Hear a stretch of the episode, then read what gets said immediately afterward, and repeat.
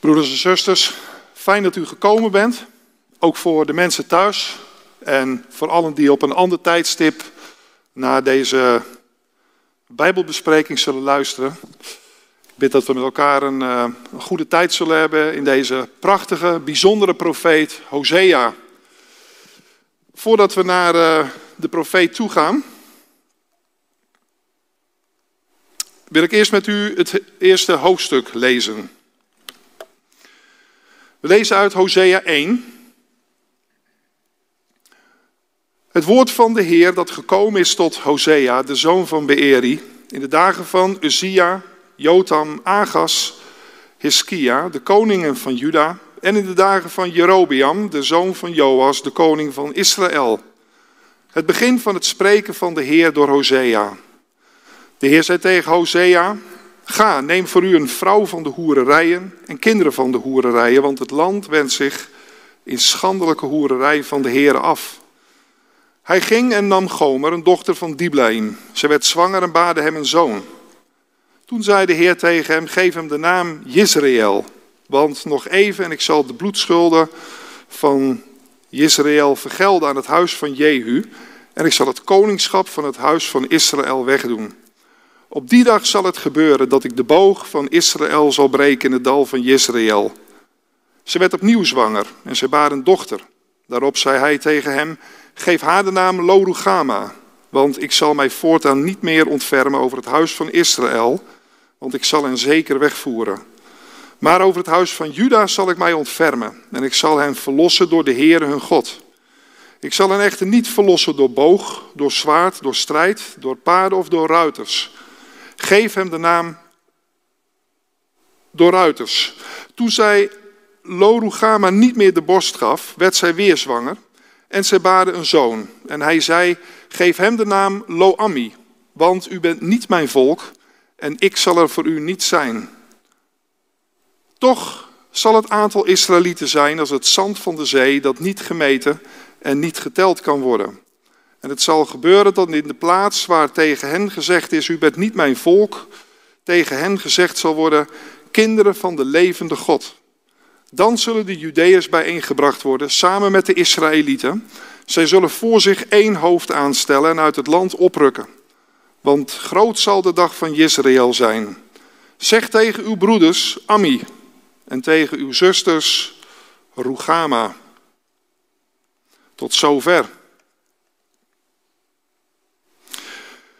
We hebben de vorige keren, um, heeft, de allereerste keer heeft eh, broeder Christian heeft een indeling gegeven van de, eigenlijk de boeken die we noemen de kleine profeten. En in die indeling kom ik zo nog even op terug. Even een kleine schets van de geschiedenis. Saul, 40 jaar geregeerd, daarna kwam David, daarna kwam Salomo. Salomo verviel in hoererij. Hij, hij, hij, hij aanbad andere goden, hij had duizend vrouwen. Of hij echt eh, duizend vrouwen had in de zin van ermee getrouwd zijn, dat weten we niet. Het kunnen ook allerlei politieke verbindenissen zijn geweest. Maar hij gaf hen ruimschoots de kans en ruimschoots de ruimte om een eigen goden te aanbidden. En de Heer zou het koningschap van Israël afscheuren op basis daarvan. En vervolgens vinden we dan dat zodra Salomo um, overlijdt, dat het koninkrijk inderdaad in twee stukken uiteenvalt. Enerzijds het twee stammenrijk, Juda, met Jeruzalem als hoofdstad. Uh, onder koning Rehabiam, een van de zonen van, van Salomo. En het andere rijk, het tienstammenrijk, wat we Israël noemen, onder koning Jerobiam. Jerobiam die eigenlijk strijd voerde, eigenlijk met Salomo al, maar daarna terugkwam en hoofdkoning werd van het zogenaamde tienstammenrijk, waarvan later Samaria de hoofdstad zou worden. En het is belangrijk om ons te realiseren, want door het hele boek Hosea heen lezen we eigenlijk enerzijds over Juda en anderzijds over Israël. En als je dan dat onderscheid niet ziet, dan, ja, dan wordt het een beetje een blur. Dan loopt dat door elkaar heen en denk je, waar gaat het eigenlijk over? Maar waar het uiteindelijk naartoe gaat, is natuurlijk dat dat verscheurde koninkrijk van Israël, wat in twee stukken uiteen is gevallen, dat dat weer terug gaat komen onder één hoofd. En wij weten wie dat hoofd is. Niet onze Heer Jezus Christus, de zoon van David. Degene die het wettige koningschap en de wettige troon van David, daarvan de rechtmatige erfgenaam is. Goed, we hebben hier nog even een kleine tijdlijn. Hierin kunt u een beetje zien Hosea, die we dan uh, hier vinden. Zien, het is voor de ballingschappen nog, voor de eerste deportaties, daar komen we zo ook nog even op. We hebben hier nog even een grofweg indeling over de profeten die optreden voor de ballingschap. We hebben een aantal die optreden tijdens de ballingschap. En we hebben dan drie profeten over die spreken over de periode na de ballingschap. Te weten Haggai, Zacharia, Malachi. En daaronder op de balk vindt u nog even de, eh, de, de grote profeten Jezaja en Jeremia, die met name optreden voor de ballingschap. En dan Ezekiel en Daniel, die optreden tijdens de ballingschap. Eigenlijk vanuit Babel, waar ze heen gevoerd zijn. En wanneer we spreken over de ballingschap, dan hebben we het eigenlijk met name over de, wat we noemen de Babylonische ballingschap. Dus toen koning Nebukadnezar Jeruzalem innam, de stad verwoestte en het Joodse volk wegvoerde. Maar 143 jaar eerder was het tienstammenrijk al weggevoerd. En daar zullen we, zo zal ik er nog even een, een, een, foto van laten zien, of een plaatje van laten zien.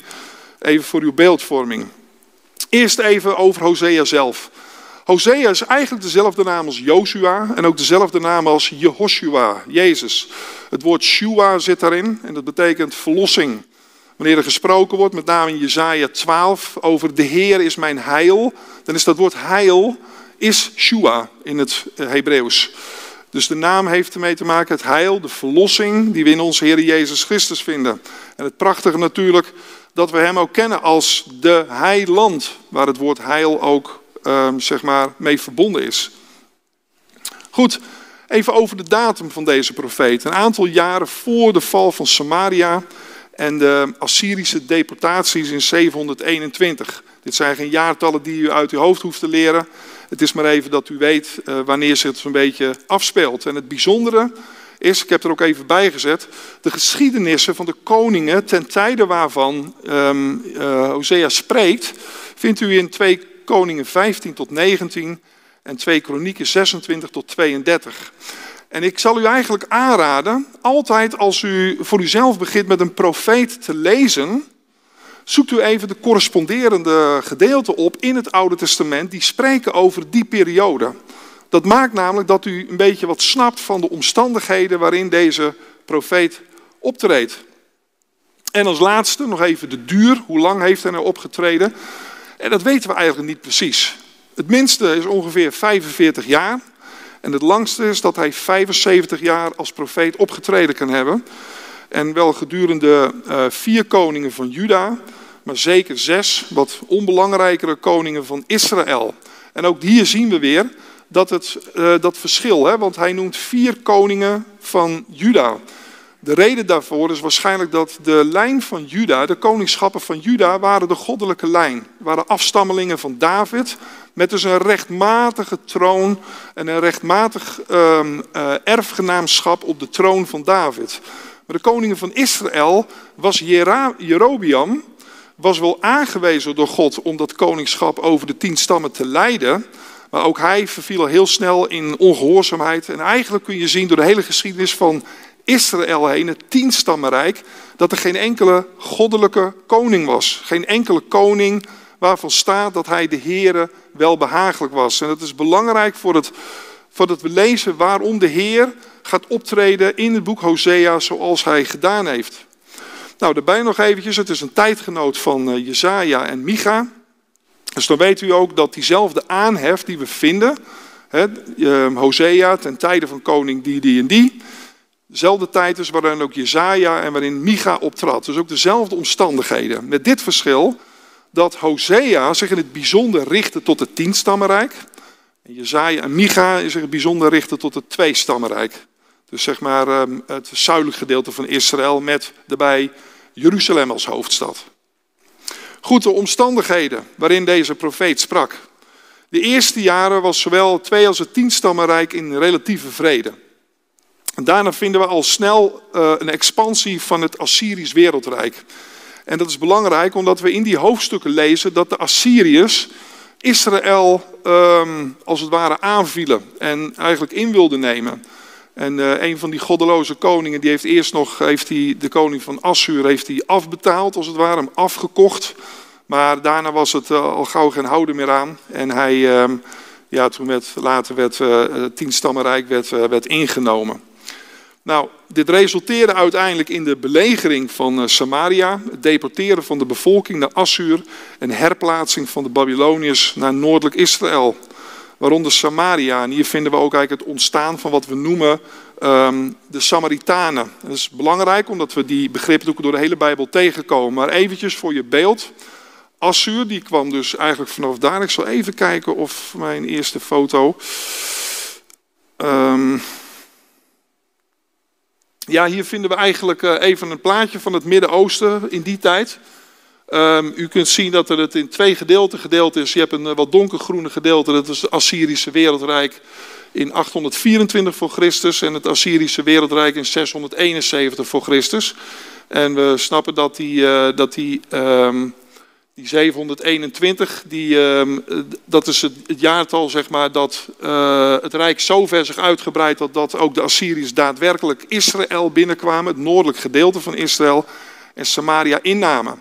En de tien stammen die daar woonden werden gedeporteerd. Dat wil gewoon zeggen, niet op treinen gezet, want die waren er toen nog niet. Maar die werden gewoon en verplaatst naar dat gedeelte daarboven, in dat groene gedeelte zeg maar naar boven. En de, de mensen die daar woonden, waren ook overwonnen volkeren, die werden teruggeplant naar Israël. Dus het was eigenlijk het ruilen van de bevolking. Want als je de bevolking losscheurt uit hun roots, dan ben je al snel, zijn mensen hun roots kwijt. En worden ze gewoon ja, inwoners van een ander land. En dat is feitelijk wat er gebeurde. En die groep die uit dat bovenste gedeelte weggedeporteerd werd naar Israël, dat vermengde zich met de bevolking die er nog was en dat werden genoemd de Samaritanen. En u kunt u voorstellen dat de Joden, uh, wat komt van Jude, Juda, dus die zich in het onderste gedeelte van Israël bevonden, die, die eigenlijk nog steeds één land waren toen de Assyriërs de tienstammenrijk al hadden weggevolgd of hadden weggevoerd, dat die de Samaritanen niet als volbloed Joden zaten, zagen. En je vindt dat ook, zeg maar, zelfs in de Evangelie, honderden jaren daarna, dat er nog steeds die strijd is. Het werd gezien als het Galilea der heidenen.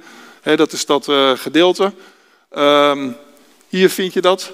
Even nog een indeel. Je vindt hier uh, Israël, je vindt hier Juda. Dat is eigenlijk maar een heel klein gedeelte, met hier Jeruzalem als hoofdstad.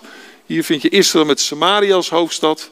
Nou, er komen wat verbindenissen, ook in het boek Hosea uh, voor. En ook in de boeken van de koning en de kronieken, waarin ze toch proberen nog een bondgenootschap met Syrië. Wat iets anders is dan Assyrië. Syrië vindt u hier. Assyrië, dat is zeg maar dit wereldrijk. Maar het is belangrijk omdat dit de dreiging is die we het hele boek Hosea door tegenkomen. Dus ze werden weggevoerd. Ik ging even naar deze plaatjes toe als laatste wil ik nog zeggen. Ook Juda werd belaagd door legerheden uit, Is, uh, uit Israël die samen met Syrië, Damascus, Jeruzalem wilden innemen. Maar dit werd verijdeld en Juda die begon daarna hun heil te zoeken bij Assur, dus het Assyrische wereldrijk. Uh, en betaalde hen zelfs. Er werd zelfs afgodendienst voor de koning van Assur werd er opgericht in Israël ten behoeve van die koning. En dat was dan onder de koning die afviel van de Heer, uh, koning Hosea. Goed, wat leidde tot deze rampspoed? En daarvoor moeten we even terug, want het hele boek Hosea spreekt eigenlijk van de liefdesrelatie die de Heer heeft met het Joodse volk. Dus we moeten even terug naar die eerste periode, want dan snappen we ook wat er hier gebeurt. Zo zegt de Heer in Jeremia 2, vers 2: Ik denk aan u, aan de genegenheid van uw jeugd, aan de liefde van uw bruidsdagen toen u achter mij aanging in de woestijn in een land waar, waarin niet wordt gezaaid. De Heer leidde het volk uit Egypte in de woestijn. We zien u die mooie woorden, de genegenheid van uw jeugd, de liefde van uw bruidsdagen. De Heer openbaarde zich aan zijn volk. Zijn volk was al jaren in Egypte en hij heeft hen eruit geleid. En hij vond hen als het ware in de woestijn. Want in de woestijn, Ezekiel 16, toen ik u voorbij kwam, zag ik u, zie, uw tijd was de tijd van de liefde. Zo spreid ik mijn vleugel over u uit en bedekte uw naaktheid. Daarop zwoer ik u een eed en ging een verbond met u aan, spreekt de Heere Heere, en zo werd u van mij. Van u ging een naam uit onder de heidevolken vanwege uw schoonheid, want die was volmaakt door mijn glorie die ik op u gelegd had. Wat vinden we hier? We vinden hier de naakte vrouw. Dat lezen we hier niet, maar ik lees het vooruit Ezekiel 16. En Ezekiel 16 zegt hij, ik vond u in uw bloed. U was net geboren als het ware uit Egypte. En het, het, het jonge meisje Israël lag er als het ware naakt in haar bloed nadat zij geboren was uit Egypte in de woestijn. En de Heer ging haar aankleden. En hij gaf haar de mooiste dingen. En hij gaf haar een land. En hij gaf haar zegeningen. En hij gaf haar olijfbomen en tarwe. En al die zegeningen die de, die de Heer geeft. Een land overvloeiende van melk en honing. Zo kleedde haar aan. En dan staat er in dat laatste gedeelte van Ezekiel 16 in vers 14. Dat er ging een naam van u uit onder de heidevolken vanwege uw schoonheid. Want die was volmaakt door mijn glorie die ik op u gelegd had. De Heer heeft haar aangekleed, heeft Israël mooi gemaakt. Het was zijn vrouw. we zien het, het is de liefdesverklaring van de Heer aan zijn volk, wat hij deed. En dan vervolgens vinden we het ja-woord van Israël. Hij nam het boek van het verbond, die hij is Mozes, en las dit ten aanhoren van het volk voor. En ze zeiden, alles wat de Heer gesproken heeft, zullen wij doen en hem gehoorzamen. En dit is het ja-woord dat het volk geeft aan de Heer. Want de Heer treedt met, hem in een, met hen in een verbond. En in een echt verbond, in een echtelijke situatie. Israël is de vrouw van de Heer. En dat is het bijzondere wat we hier uh, wat we hier zien gebeuren in deze gedeelten die zo prachtig omschreven zijn in dat tweede hoofdstuk van Jeremia en het zestiende hoofdstuk van Ezekiel. Lees ze voor uzelf en u ziet daar de liefde die de Heer heeft voor zijn volk. Maar dan komt het vreselijke. Israël pleegt geweldplegingen door haar veelvuldige afgoderij, hoererij en overspel. En zo komen we in het boek Hosea terecht en snappen we wat daar gebeurt. En ik lees u een aantal keren, aantal versen voor. Er werd in het gebed gezegd, hoe gaan we dit samenpakken? Dus ik ga naar hoofdgedachten uit dit boek. 2 vers 12 staat, daar zegt de Heer tegen dit volk wat zijn vrouw is, maar wat andere goden naloopt. Want al die goden in Israël, al die koningen van Israël, deden niet wat recht was in de ogen des Heren. Zij waren niet hem trouw. Maar ze liepen andere goden na. En het vreselijke wat je daar ziet gebeuren is dat de pracht, de zegeningen die de Heer aan zijn volk geeft, verbruiken zij om de koningen van andere uh, volkeren te kopen. En zij, haar, haar pracht geeft zij aan die andere goden. En dat is hoererij, dat is overspel. Want zij was getrouwd met Yahweh, de God van het oude verbond. De God die zich aan hen had geopenbaard. De God die hen uitgeleid had. De, God die hen beschermd had. De God die hen in een land gebracht had. In zijn huis. Want dat vinden we ook continu in Hosea. Het is mijn land. En het is mijn huis. En wat doet zij? Ik zal haar de dagen van de Baals vergelden waarop zij reukoffers aan hem bracht. Zij tooide zich met haar ring en haar halssieraad en ging achter haar minnaars aan. Maar mij vergeet zij, spreekt de Heer. 6 vers 10. In het huis van Israël zie ik afschuwelijke dingen. Dat is de hoererij van Ephraim. Israël heeft zich verontreinigd. In 10 vers 1. Israël is een weelderige wijnstok. Hij brengt zijn vrucht voort. Maar hoe groter zijn vrucht is, hoe meer, hoe meer er is voor de altaren. Hoe beter zijn land, hoe mooier de gewijde stenen. En de altaren en de gewijde stenen waren niet ter ere van de Heer. Die waren ter ere van de Baals en de Asterot. En al die goden die daar maar met die andere volkeren binnen waren gekomen, werden door deze koningen van Israël aanbeden. En de Heer werd nauwelijks nog gedacht. Soms, als de nood erg hoog was, dan riepen ze even naar hem. En dan het wonderlijke, ook dan geeft de Heer hen wat zij nodig hebben. Hij bevrijdt hen. En dat vinden we terug in deze bijzondere geschiedenis. Als laatste hoofdstuk 11. Toen Israël een kind was, had ik hem lief. En uit Egypte heb ik mijn zoon geroepen. Maar hoe meer zij hen riepen, hoe meer zij van onder hun ogen wegliepen. Aan de Baals offerden zij en voor de afgodsbeelden brachten zij reukoffers. Nou, we vinden hier dus alles dat het, de zegeningen die de Heer hen geeft, worden besteed aan andere goden. En dan komt deze deze woorden die de Heer spreekt.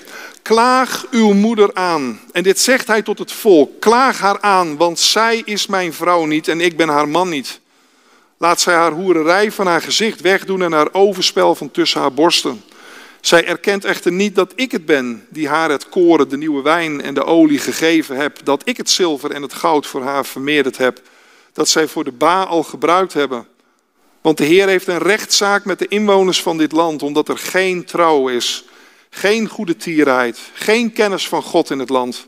Vloeken, liegen, moorden, stelen en overspel plegen zij.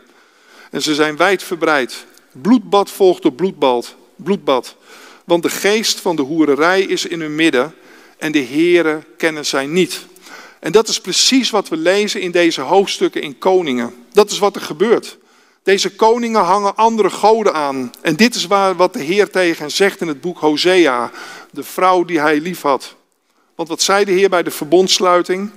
Dat is een waarschuwing, bij af, een waarschuwing van oordeel bij afgoderij, maar ook van herstel. En ik heb hier een groot stuk tekst, maar ik vind het belangrijk om te zien. Want zoals u ziet, het is een citaat uit Deuteronomium 28. En Deuteronomium 28, dat speelt zich af als het Joodse volk uit Egypte is geleid, aan de grens van Moab staat. En Mozes als het ware de laatste keer tot het volk spreekt voordat zij het land, het huis van de Heer, het land wat de Heer aan hen zou geven, de bruidstempel die hij voor hen klaar had gemaakt, waarvan zij uiteraard nog wel de volken moesten verdrijven, maar dit was het land wat de Heer hen gegeven had, dan staat dat volk aan de grens. Moet u voorstellen, ze komen uit Egypte. Ze zijn 40 jaar door de woestijn gegaan en dan staan ze daar aan die grens. En dan zegt Mozes dit tegen hen. De Heer zal vloek, verwarring en verderf onder u zenden in alles wat u ter hand neemt en doet, totdat u weggevaagd wordt en u al spoedig omkomt vanwege uw slechte daden waarmee u mij verlaten hebt. De Heer zal geven dat u door uw vijanden verslagen wordt. Over één weg zult u tegen hen uittrekken, maar over zeven wegen zult u voor hen wegvluchten. U zult een schrikbeeld worden voor alle koninkrijken van de aarde. Zonen en dochters zult u verwekken, maar ze zullen niet aan u toebehoren, want zij zullen in gevangenschap gaan. Omdat, zij, omdat u de Heer uw God niet gediend zult hebben met blijdschap en hartelijke vreugde vanwege de overvloed van alles. De Heer zal een volk van ver tegen u doen opkomen, van het einde van de aarde, zoals een arend aankomt zweven. Een volk waarvan u de taal niet verstaat. En de Heer zal u verspreiden onder al de volken, van het ene einde van de aarde tot aan het andere einde van de aarde. Daar zult u andere goden dienen, die u nog uw vaderen gekend hebben. Hout en steen. Ziet u, nog voordat het volk het land ingaat, schetst de Heer de geschiedenis en hij houdt het hen voor als een vloek vanwege, het overtreding van het, um, vanwege de overtreding van het huwelijksverbond. Deuteronomium 29. En dan neem ik alleen even de stukjes die ik onderstreept heb. De Heer heeft hen uit hun land weggerukt. In toorn, in grimmigheid en in grote verbolgenheid. En dan staat er een eindje verder. Maar u zult zich bekeren tot de Heer uw God. En de Heer zal een omkeer brengen in uw gevangenschap. En hij zal u bijeenbrengen uit al de volken. En hij zal u naar het land brengen. Een les voor ons. Gods liefde voor Israël en van zijn gemeente, voor ons als zijn kinderen, als degene die de Heer Jezus Christus lief hebben. En ik hoop dat u dat allemaal doet. Gods liefde voor ons, en maar ook voor de wereld, is onvoorwaardelijk. Maar de genieting van die liefde is wel degelijk voorwaardelijk. En ik denk dat het goed is dat we ons dat allemaal realiseren. Gods liefde is onvoorwaardelijk voor ons. Maar het is niet zo van dat het niet uitmaakt hoe wij leven. Want als we de Heer trouw zijn, dan mogen we ook echt genieten van, um, van alles wat Hij voor ons gedaan heeft. En alles wat wij in Christus geworden zijn. Maar wanneer we het daar niet zo nauw mee nemen, dan zullen we ook niet de vruchten daarvan plukken. En niet de genieting hebben van de liefde van de Heer. Het zal, hij zal ver van ons af voelen.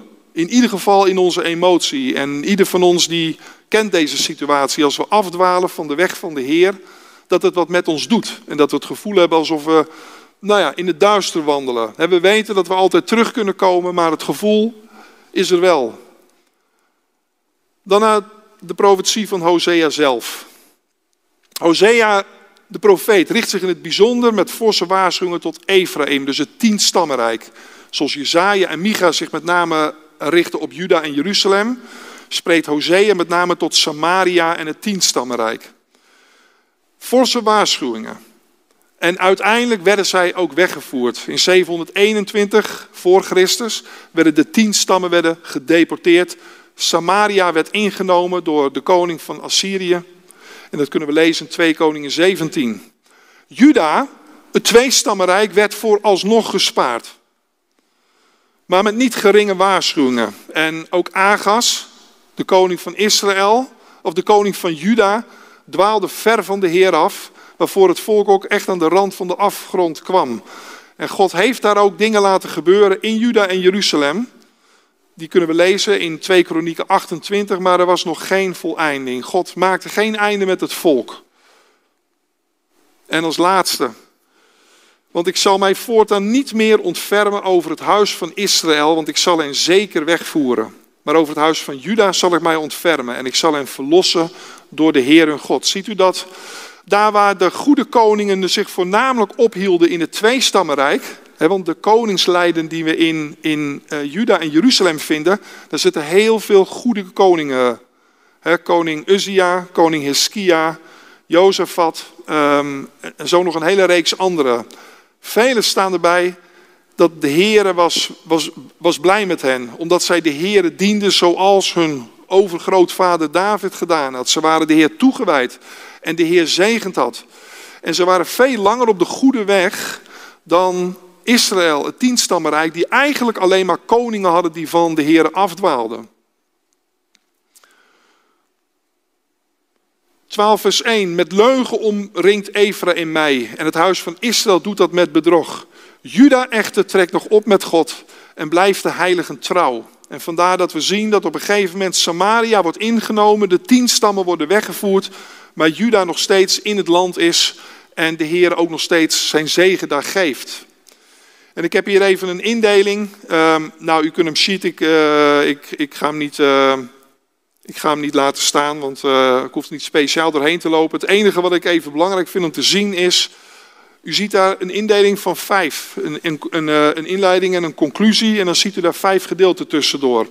En iedere keer wat we daar vinden is enerzijds een waarschuwing met de consequenties als ze niet zouden gehoorzamen, maar anderzijds zegen van de Heer en herstel van het Joodse volk. En daar zullen we zo nog op terugkomen. En dan komen we tot het meest kenmerkende boek van uh, het, meeste, uh, het grootste kenmerk van dit bijzondere boek. En voor degenen die onder jullie het boek van Francine Rivers hebben gelezen, wat specifiek spreekt over de profeet Hosea, um, kunt u zien, het is natuurlijk geromantiseerd, maar het geeft iets aan van de liefdesrelatie die er was. Wat we daar vinden is dat Hosea moest een vrouw trouwen waarvan die al snel een ontrouwe hoer zou blijken te zijn en daar kinderen bij verwekken. Het is niet helemaal duidelijk of, deze, of, of, of Gomer, zijn vrouw, nu al een vrouw van lichte zeden was, of dat ze dat daarna werd. Dat weten we niet, dat, dat wordt eigenlijk een beetje in het midden gelaten. Maar de opdracht die hij krijgt, die Hosea krijgt, is om met een vrouw te trouwen, met een vrouw der hoererijen. En dat impliceert wel dat Hosea op voorhand wist wat er ging gebeuren. Vreselijk. Het idee dat ik uh, van de Heer een opdracht krijg om met een vrouw te trouwen die ik ook daadwerkelijk lief heb. Maar waarvan ik op voorhand weet, ze gaat mij verlaten en ze gaat achter andere mannen aan. Het stoek, dat is vreselijk. Je kunt je voorstellen wat dat voor Hosea betekend heeft. Spreken van de Heer door Hosea. Ga, neem voor u een vrouw van de hoererijen en kinderen van de hoererijen. Dus hij moest daar kinderen bij verwekken, maar kinderen die verwekt waren uit hoererij, omdat zijn vrouw hem afvallig was. En niet één keer, maar meerdere keren. En wat het bijzonder is, is dat de opdracht die Hosea krijgt, staat ergens voor. Het staat namelijk voor de relatie die de Heer heeft met zijn volk. Een liefdesrelatie van zijn kant, maar iedere keer de afwijzing van zijn volk. Iedere keer het weglopen, het zich keren naar andere mannen, naar andere goden.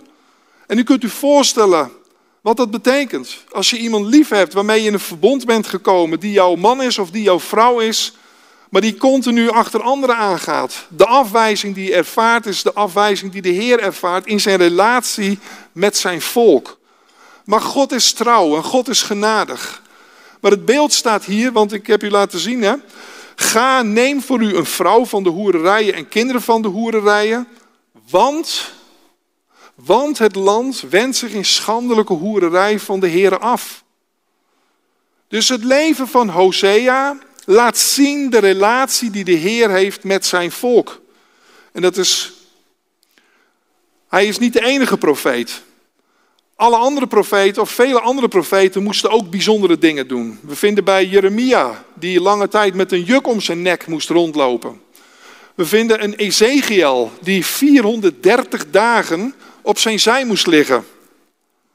Ik geloof 390 dagen op zijn linkerzij en 40 dagen op zijn rechterzij. Uh, ongetwijfeld al drukplekken hebben gehad. Maar moet u voorstellen, en hij lag daar als het ware voor het volk moest hij daar gaan liggen en blijven liggen. En dat was een uitbeelding van datgene wat de Heer met dit volk zou doen. En de, de relatie die Israël met, met haar Heer had. En uiteindelijk vinden we Jezaja die naakt en blootsvoets moest rondlopen. Als een teken dat de Heer het volk ging uitkleden. En dan kunt u voorstellen, als woorden niet meer genoeg zijn, dan moeten er soms daden getoond worden. En wat we noemen actieprediking. Je laat iets zien. En in dat wat je laat zien, um, geeft de Heer iets aan van de relatie die hij heeft met zijn volk.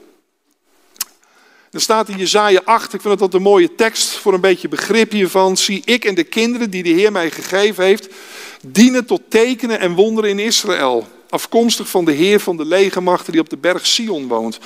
Dus eigenlijk Jezaja die een beeld is daar in wat hij doet van iets wat God doet. Of juist iets wat het volk doet. Dus uitgebeeld in een situatie in het leven. En u kunt u voorstellen dat dat voor Hosea een zware dobber is geweest. Te weten dat dit zijn huwelijksleven was als een beeld voor het volk. Maar dat was zijn profetische roeping. Ook een les voor ons. Soms kan de Heer bijzondere middelen gebruiken om ons weer bij de les te krijgen. Ik noem dat net actieprediking. En helaas, meestal wanneer wij geen gehoor geven aan zijn woord. Dat de Heer misschien op bijzondere wijze kan ingrijpen in uw leven om u iets te laten zien. God gaat wat harder roepen als we steeds dover beginnen te worden. Dan zal de Heer wat sterkere middelen moeten inzetten. En ik zal er zo nog even op terugkomen. Overspelige mannen en vrouwen, weet u dat niet dat vriendschap met de wereld vijandschap tegen God is? Wie dan nu een vriend van de wereld wil zijn, wordt als vijand van God aangemerkt. Ook voor ons een waarschuwing om het serieus te nemen in ons leven met de Heer.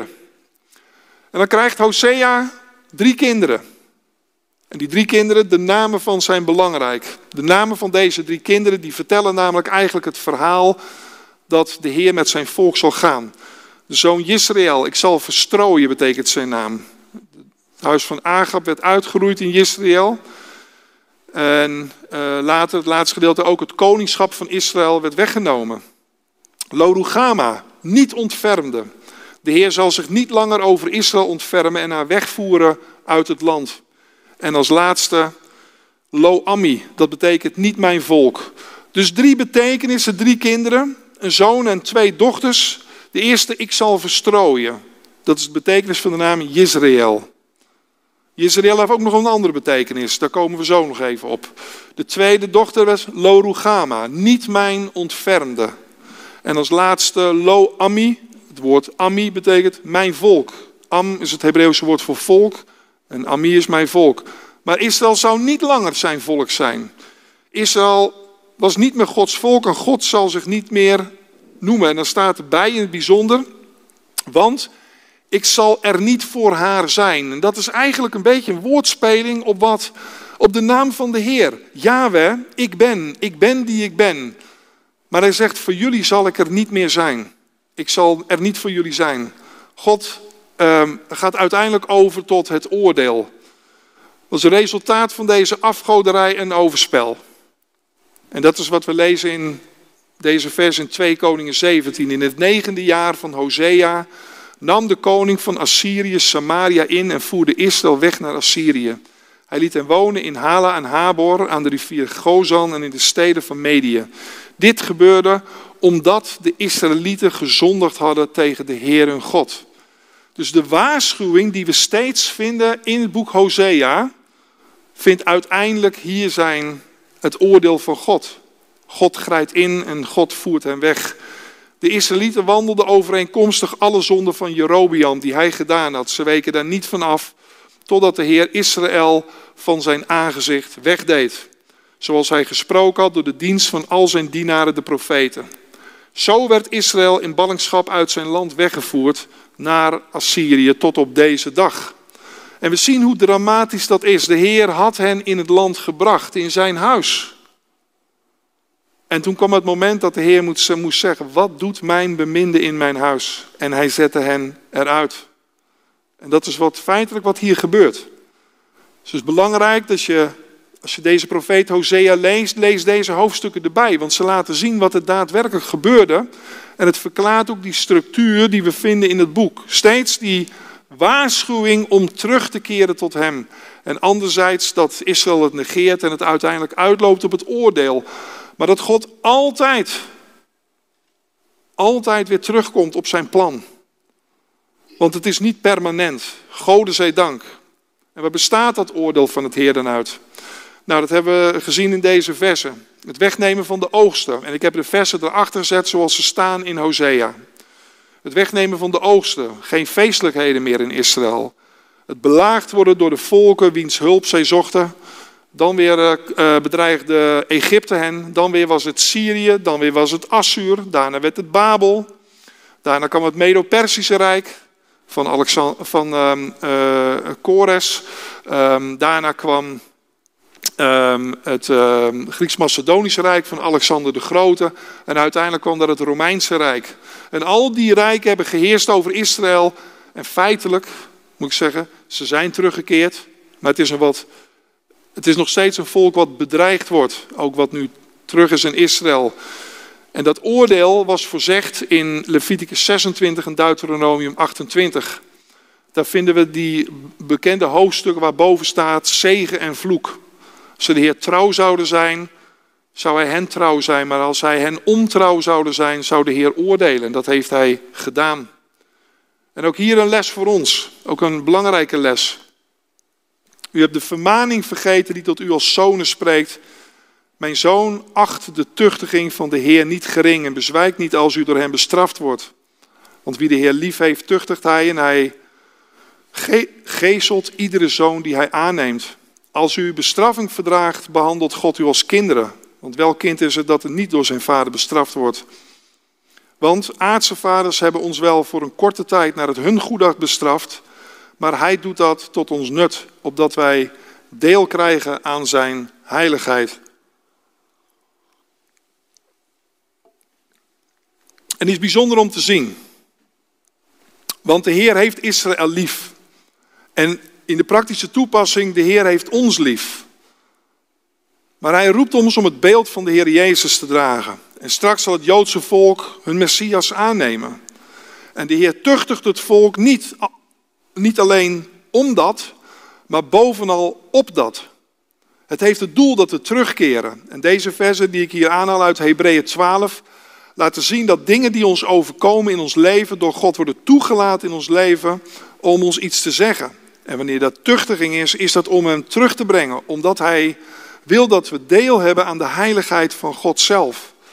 We zeggen met zo'n heel mooi uh, gezegde, de Heer, heeft ons, um, de Heer heeft ons lief, zodat hij ons roept zoals we zijn. Maar hij heeft ons te veel lief om ons te laten zoals we waren. En dat is het bijzondere. De Heer wil ons vormen naar het beeld van zijn zoon. En ook het Joodse volk wordt geroepen op deze wijze. Het is een les opdat ze eenmaal terug zullen keren tot de Heer. Omdat de Heer grote liefde heeft voor zijn volk. En um, tegen Hosea wordt gezegd om dat in zijn huwelijk met Gomer te betonen. En dan gaan we naar 3 vers 1 van hetzelfde boek. Hoofdstuk 1 hebben we gelezen dat hij ermee moest trouwen. En hoofdstuk 2 vinden we een hele reeks van waarschuwingen, maar ook herstel. Dan komt hoofdstuk 3. De Heer zei tegen mij: Ga opnieuw bemin een vrouw die bemind wordt door haar levensgezel, maar overspel pleegt, zoals de Heer de Israëlieten bemint, hoewel zij zich wenden tot andere goden en houden van rozijnenkoeken.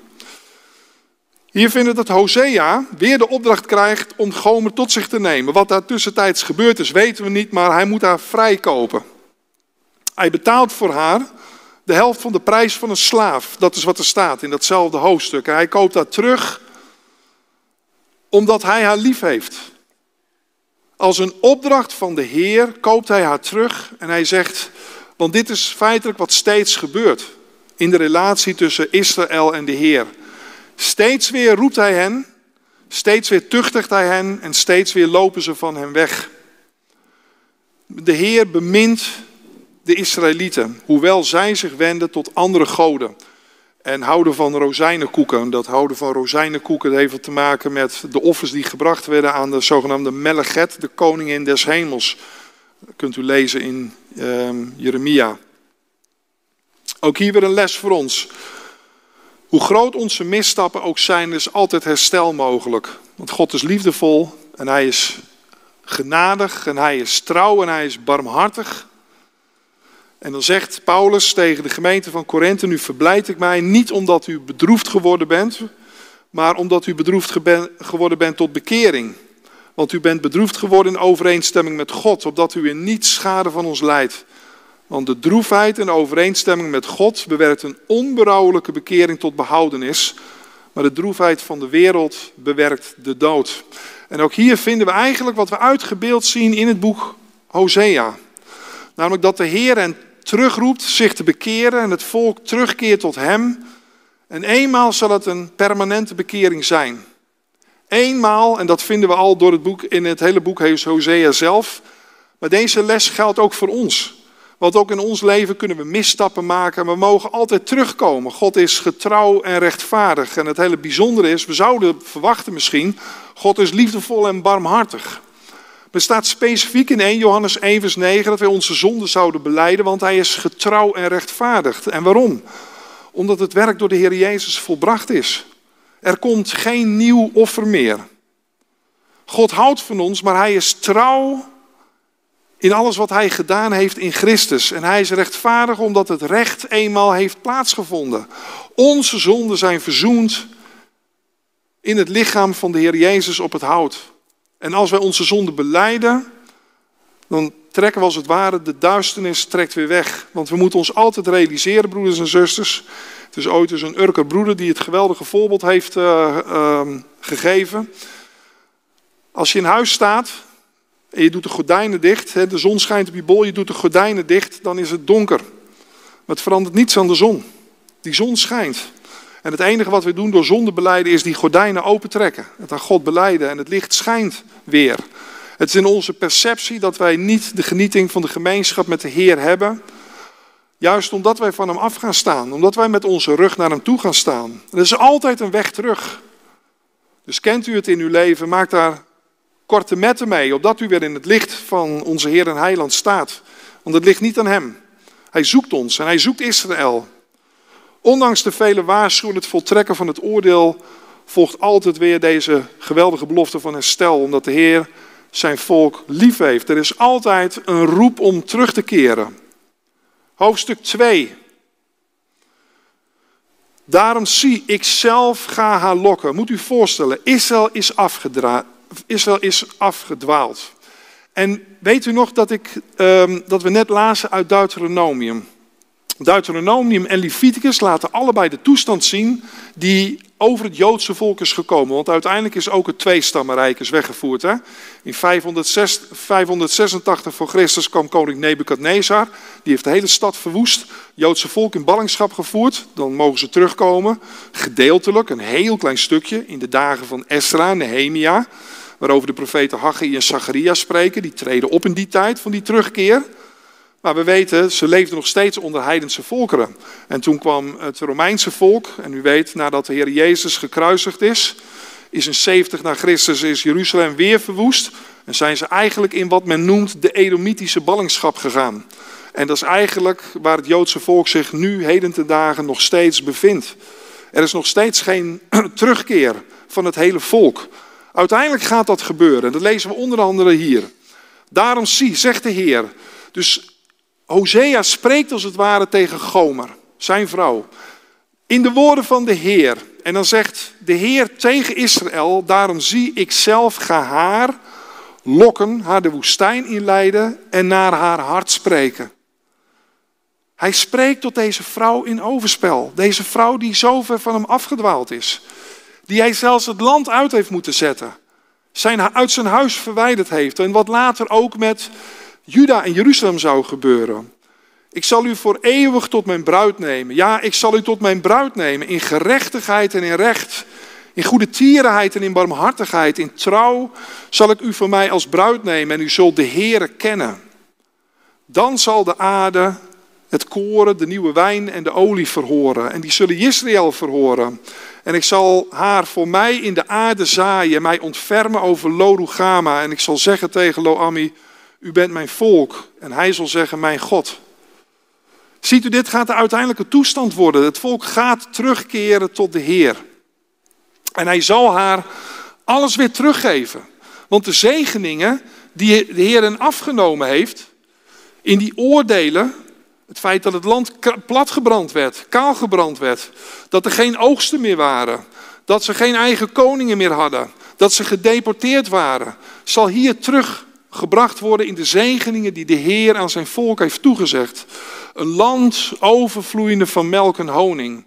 Daarom moet Israël hele te dagen hard aan werken. Maar eenmaal zal de woestijn weer bloeien als een roos. En zullen de zegeningen van de Heer zullen daar zijn.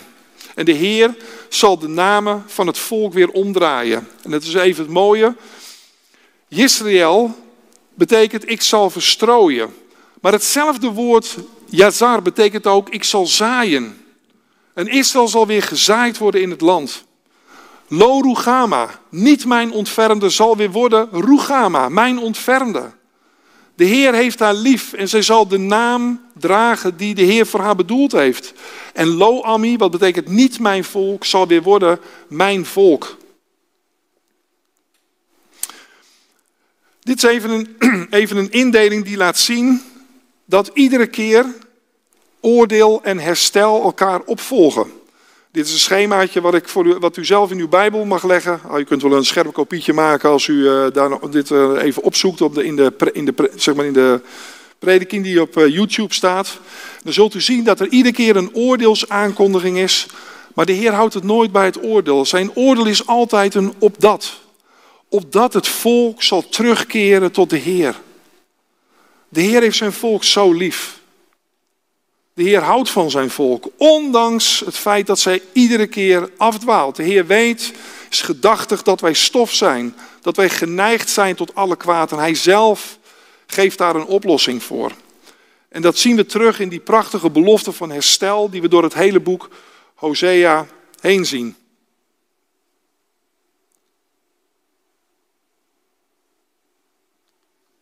Maar onder welke voorwaarden alweer?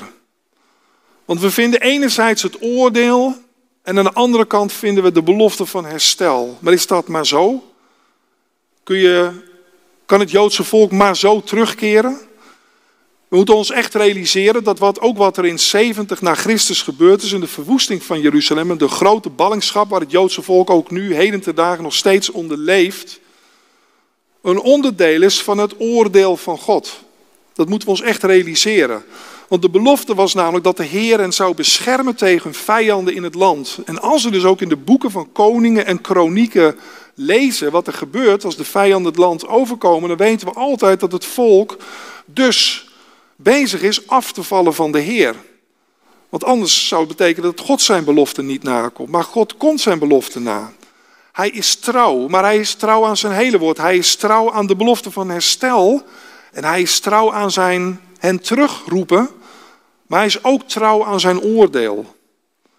En het meest, het, het grootste oordeel waarin we Gods trouw zien, is het feit dat hij houdt van een verloren wereld. Het feit dat het oordeel van God op onze Heer Jezus Christus terecht is gekomen. En hij onze zonde gedragen heeft. Daarin zien we de trouw van God aan zijn schepping en aan ons als zijn schepselen. God heeft ons lief. En zoals de Heer Jezus zelf zei, ik ben niet gekomen om de wereld te veroordelen, maar om haar te behouden. Dat is het doel van zijn komst. Maar het is niet onvoorwaardelijk. Ja, de liefde en het geven van God is onvoorwaardelijk. Maar de terugkeer is onder voorwaarden. En daarom wil ik toch even terug naar Deuteronomium 4. En dan met name even die gedeelte die ik onderstreept heb. Twee versen daarboven vindt u in het midden. U ziet het onderstreept en daar staat de, uh, drie versen daarboven. U zult uw dagen in het land niet verlengen, maar zeker weggevaagd worden. De Heer zal u dan overal verspreiden onder de volken.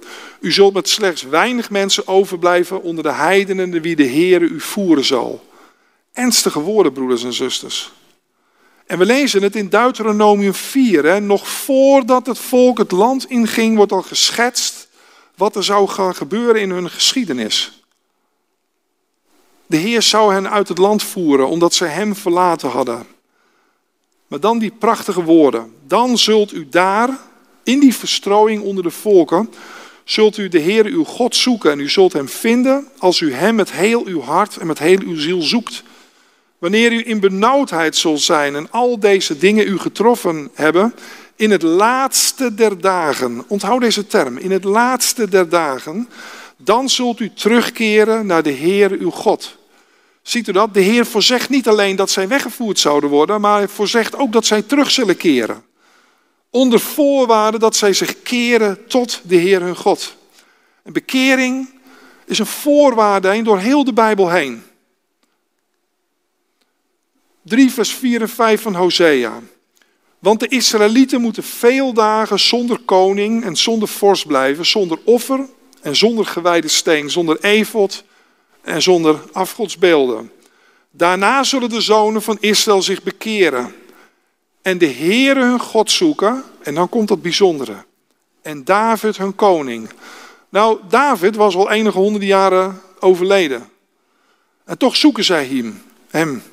En wij weten wie hij is, de grotere zoon van David. Want het is natuurlijk niet voor niets dat in het Matthäus-evangelie zo continu begint dus de, het geslachtsregister met Jezus Christus, de zoon van David en de zoon van Abraham. Wat wil zeggen dat hij de drager is van de belofte die de Heer aan Abraham heeft gedaan, namelijk dat in hem alle volkeren van het aardrijk gezegend zouden worden, in hem en zijn nageslacht. Maar ook dat hij de zoon van David is. En David zou iemand op zijn troon hebben die een eeuwig koningschap zal hebben. En als koning over zijn volk zal regeren. De belofte die de Heer doet. En wat we ook eigenlijk zich zien ontvouwen als het ware in het hele Matthäus-evangelie. Hij is daar de koning, de zoon van David. En hier zoeken zij hun David.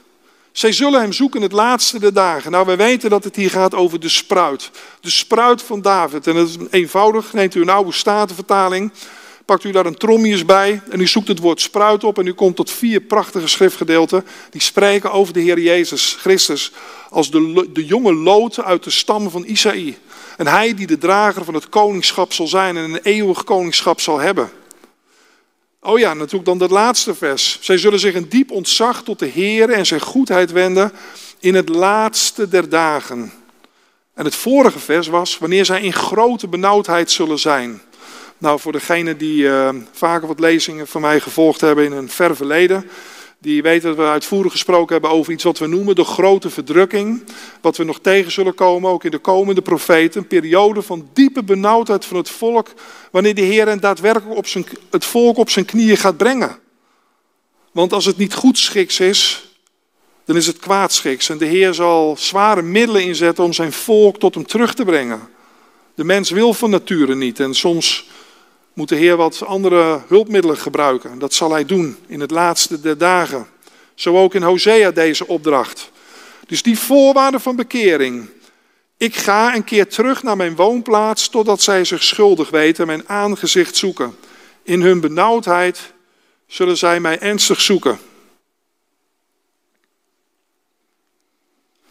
12 vers 7. Weer die oproep. Bekeer u tot uw God. Houd u aan goede tierenheid en recht en zie voortdurend uit naar uw God. Dus we vinden hier deze oproep aan Israël steeds voordat de periode van herstel intreedt, dat het volk gaat zich bekeren, het gaat tot geloof komen. In 14 vers 2 en 3. Bekeer u Israël tot de Heer uw God, want u bent gestruikeld door uw ongerechtigheid. Neem deze woorden met u mee. Bekeer u tot de Heer. Zeg tegen hem, neem alle ongerechtigheid weg. Neem het goede aan. Dan zullen wij de offers van onze lippen nakomen. Want, de Heer, want het volk had ja gezegd tegen de Heer in een ver verleden. En de Heer gaat hen terugbrengen. Hij gaat dat huwelijksverbond met Israël weer aan. Hij gaat hen lokken in de woestijn. Iets wat we vinden in de boeken Jeremia, iets wat we vinden in het boek De Openbaring. Hij gaat het volk weer in de woestijn brengen voordat hij het terug gaat brengen in het land. Maar dat is voor latere tijd. En Israël zal zich bekeren. En dan vinden we deze bijzondere versen in hoofdstuk 5 en 6. Ik ga en keer terug naar mijn woonplaats. Moet goed lezen. Ik ga en keer terug naar mijn woonplaats. We weten allemaal dat deze Heer niemand anders is als de Heer Jezus Christus. Hè? Dat is ons duidelijk. De Heer van het oude verbond is niemand anders als de Heer zelf. En de Heer zegt, ik ga en keer terug naar mijn woonplaats. De Heer die hier op aarde zijn leven gaf voor zijn volk en het, het volk oproept, bekeert u, want het koninkrijk der hemelen is nabij werd verworpen door zijn volk, werd weer afgewezen. De Heer is teruggegaan naar waar hij vandaan kwam. Totdat, hoe lang zal de Heer daar blijven? Totdat zij zich schuldig weten en mijn aangezicht zoeken. In hun benauwdheid zullen zij mij ernstig zoeken. Kom, laten wij terugkeren naar de Heer. Hier vinden we dat Israël begint te spreken. Kom, laten wij terugkeren. En het bijzondere is, dat woordje terugkeren naar de Heer is hetzelfde woord als bekeren.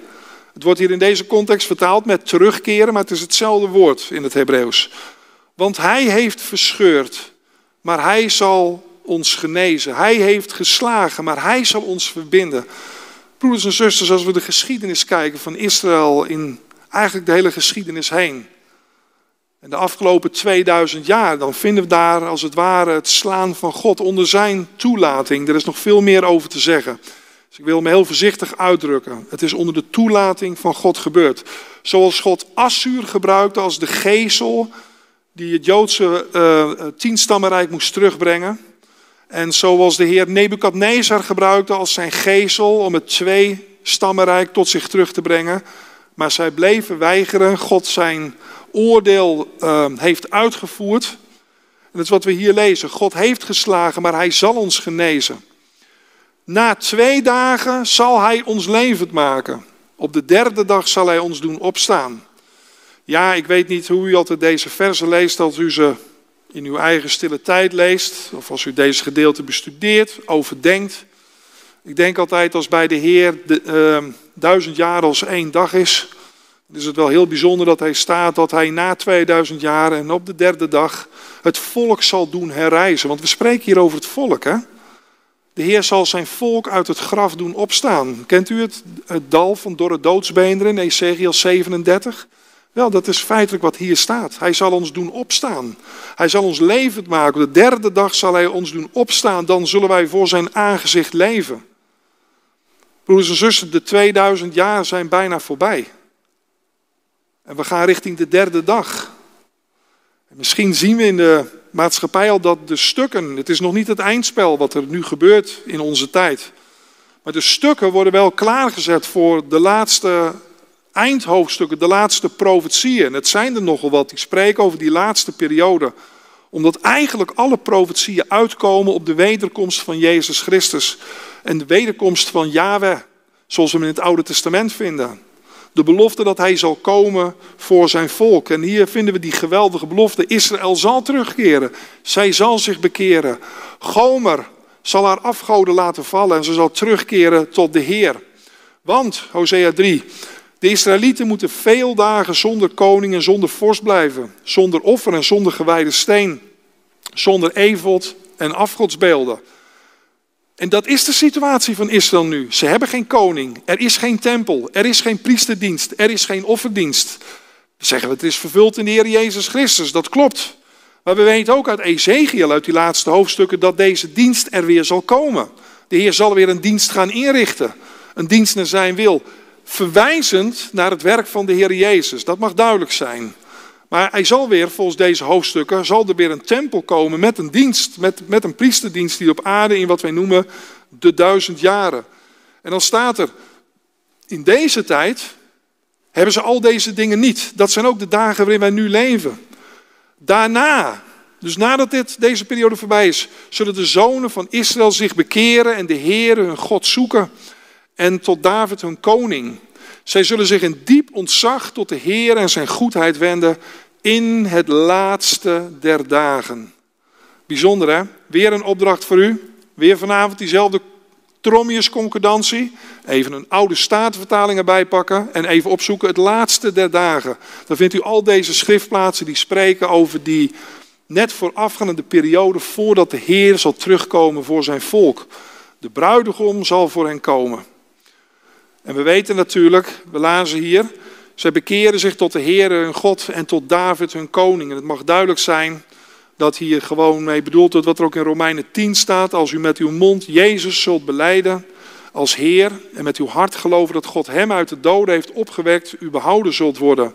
Want ieder die de naam van Yahweh zal aanroepen, zal behouden worden. Nou, dat is een mooie discussie altijd.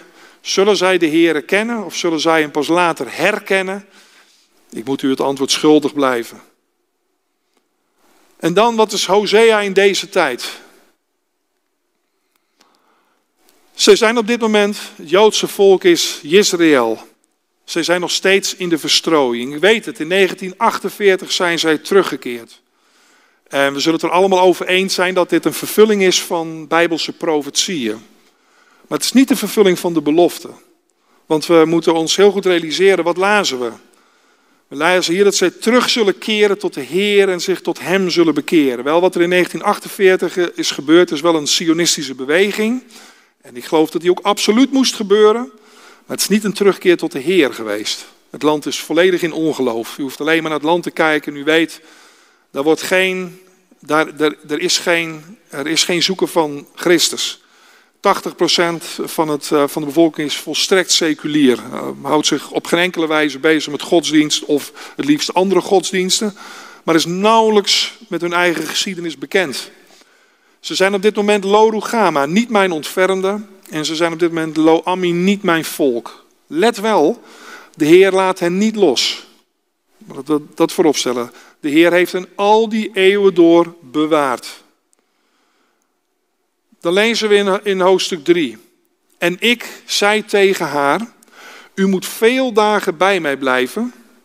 U mag geen hoererij bedreigen bedrijven. U mag geen andere man toebehoren. Dat is duidelijk. Hè? Het Joodse volk is, heeft op dit moment, leeft niet in hoererij in die zin. Ze hebben geen andere afgoden. Ze hebben de Heer losgelaten, maar wordt momenteel, ze zijn na de Babylonische ballingschap niet meer onder de afgoderij van andere goden gekomen.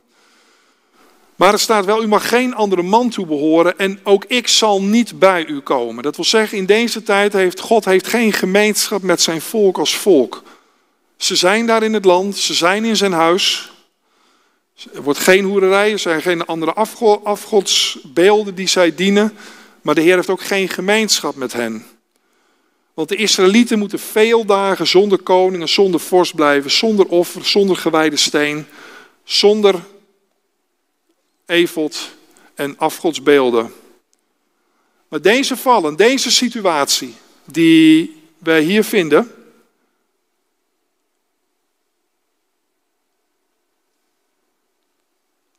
is precies wat Paulus nou beschrijft in Romeinen 11. Dus als we denken die periode dat de Heer hen geroepen heeft, met hen in huwelijksverbond is gegaan, maar zij hij en daarna uit het land heeft gezet, en dat heeft zich een aantal keren herhaald, dus de periode waar we ook nu in leven. Dan zegt Paulus over die situatie, ik zeg dan, zijn zij soms gestruikeld met de bedoeling dat zij vallen zouden? Volstrekt niet. Door hun val echter is de zaligheid tot de heidenen gekomen om hen tot jaloersheid te verwekken. Als dan hun val voor de wereld rijkdom betekende, het feit dat zij achterop komen, rijkdom voor de heidenen, hoeveel te meer hun volheid. Want als hun verwerping verzoening voor de wereld betekent, wat betekent dan hun aanneming anders dan leven uit de doden? Over een aantal weken zal ik hier spreken op deze plaats over Romeinen 11. Van harte daarvoor uitgenodigd. Maar hier vinden we het eigenlijk dat de val van Israël ons ten goede is gekomen. Het evangelie is naar de heidenen gekomen. Maar als de val van Israël ons al zegen heeft gebracht, broeders en zusters, wat denkt u dan straks als het Joodse volk tot geloof zal komen, hoeveel zegen dat voor de wereld zal geven? Dat de heidevolken Israël zullen nalopen, omdat ze weer teruggekomen zijn in verbond met de Heer. En alle volkeren gezegend zullen worden in het nageslacht van Abraham, Isaac en Jacob. dat is de belofte die de Heer geeft. Dus de terugkeer van Gomer naar Hosea en nu permanent. Permanent. Dan zullen de zonen van Juda bijeengebracht worden samen met de zonen van Israël. Zij zullen voor zich één hoofd aanstellen en uit het land oprukken. Want groot zal de dag van Israël zijn. Zeg tegen uw broeders Ami en tegen uw zusters Rugama. En hier vinden we de terugkeer. En ik zal haar voor mij in de aarde zaaien en mij ontfermen over Lo Rugama. En ik zal zeggen tegen Lo Ami, u bent mijn volk. En u bent mijn volk. En hij zal zeggen, mijn God. Broeders en zussen, is het niet fantastisch hoe deze verschrikkelijke waarschuwingen in dit boek, hoe die ten goede gekeerd zullen worden wanneer de Heer zijn volk zal gaan roepen. Heel actief weer bij zich zal brengen. En de situatie waarin zij nu zijn, dat zij verstrooid zijn over de aarde, zij gezaaid zullen worden in het land. De toestand dat zij niet Gods ontfermde zijn en dat God niet ingrijpt op dit moment in de dingen die daar gebeuren. Hij eigenlijk als het ware alleen hen beschermt dat zij niet omkomen. Maar dan zullen zij volledig door de Heer ontfermd worden en de Heer zal hun koning zijn. En daar waar in deze tijd zij niet mijn volk zijn, dan zeg ik relatief gezien niet mijn volk. De Heer heeft geen omgang meer met, met hen, zullen zij volledig in verbond met de Heer komen, onder het nieuwe verbond. Onder de Heer Jezus Christus, die hun koning zal zijn, de, de zoon van David. En hij degene is die hen leiden zal en de Heer hem en zegenen zal, het land weer volledig zal aankleden. Ik heb net al gezegd, de woestijn zal bloeien als een roos. Ze zullen ieder onder hun eigen wijnstok en onder hun eigen vijgenboom zitten. En ze zullen beschermd zijn en ze zullen het hoofd van de volkeren zijn. Dat is waar we naartoe gaan. Zien we duistere tijden in deze tijd? Laat ons dan realiseren, het beste komt nog. Geprezen zij onze Heer. Zullen we met elkaar danken?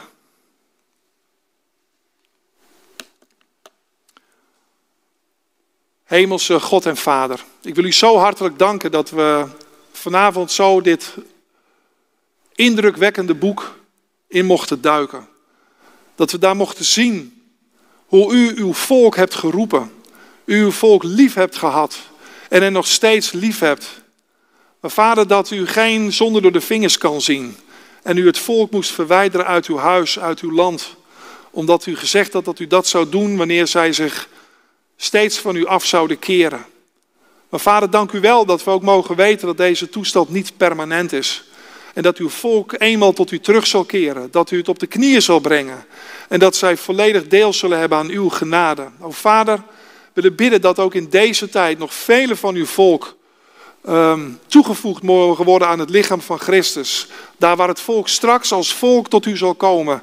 Vader, weten we dat er in deze tijd behoudenis is en niemand anders dan uw zoon wat ook voor hen straks zal gelden.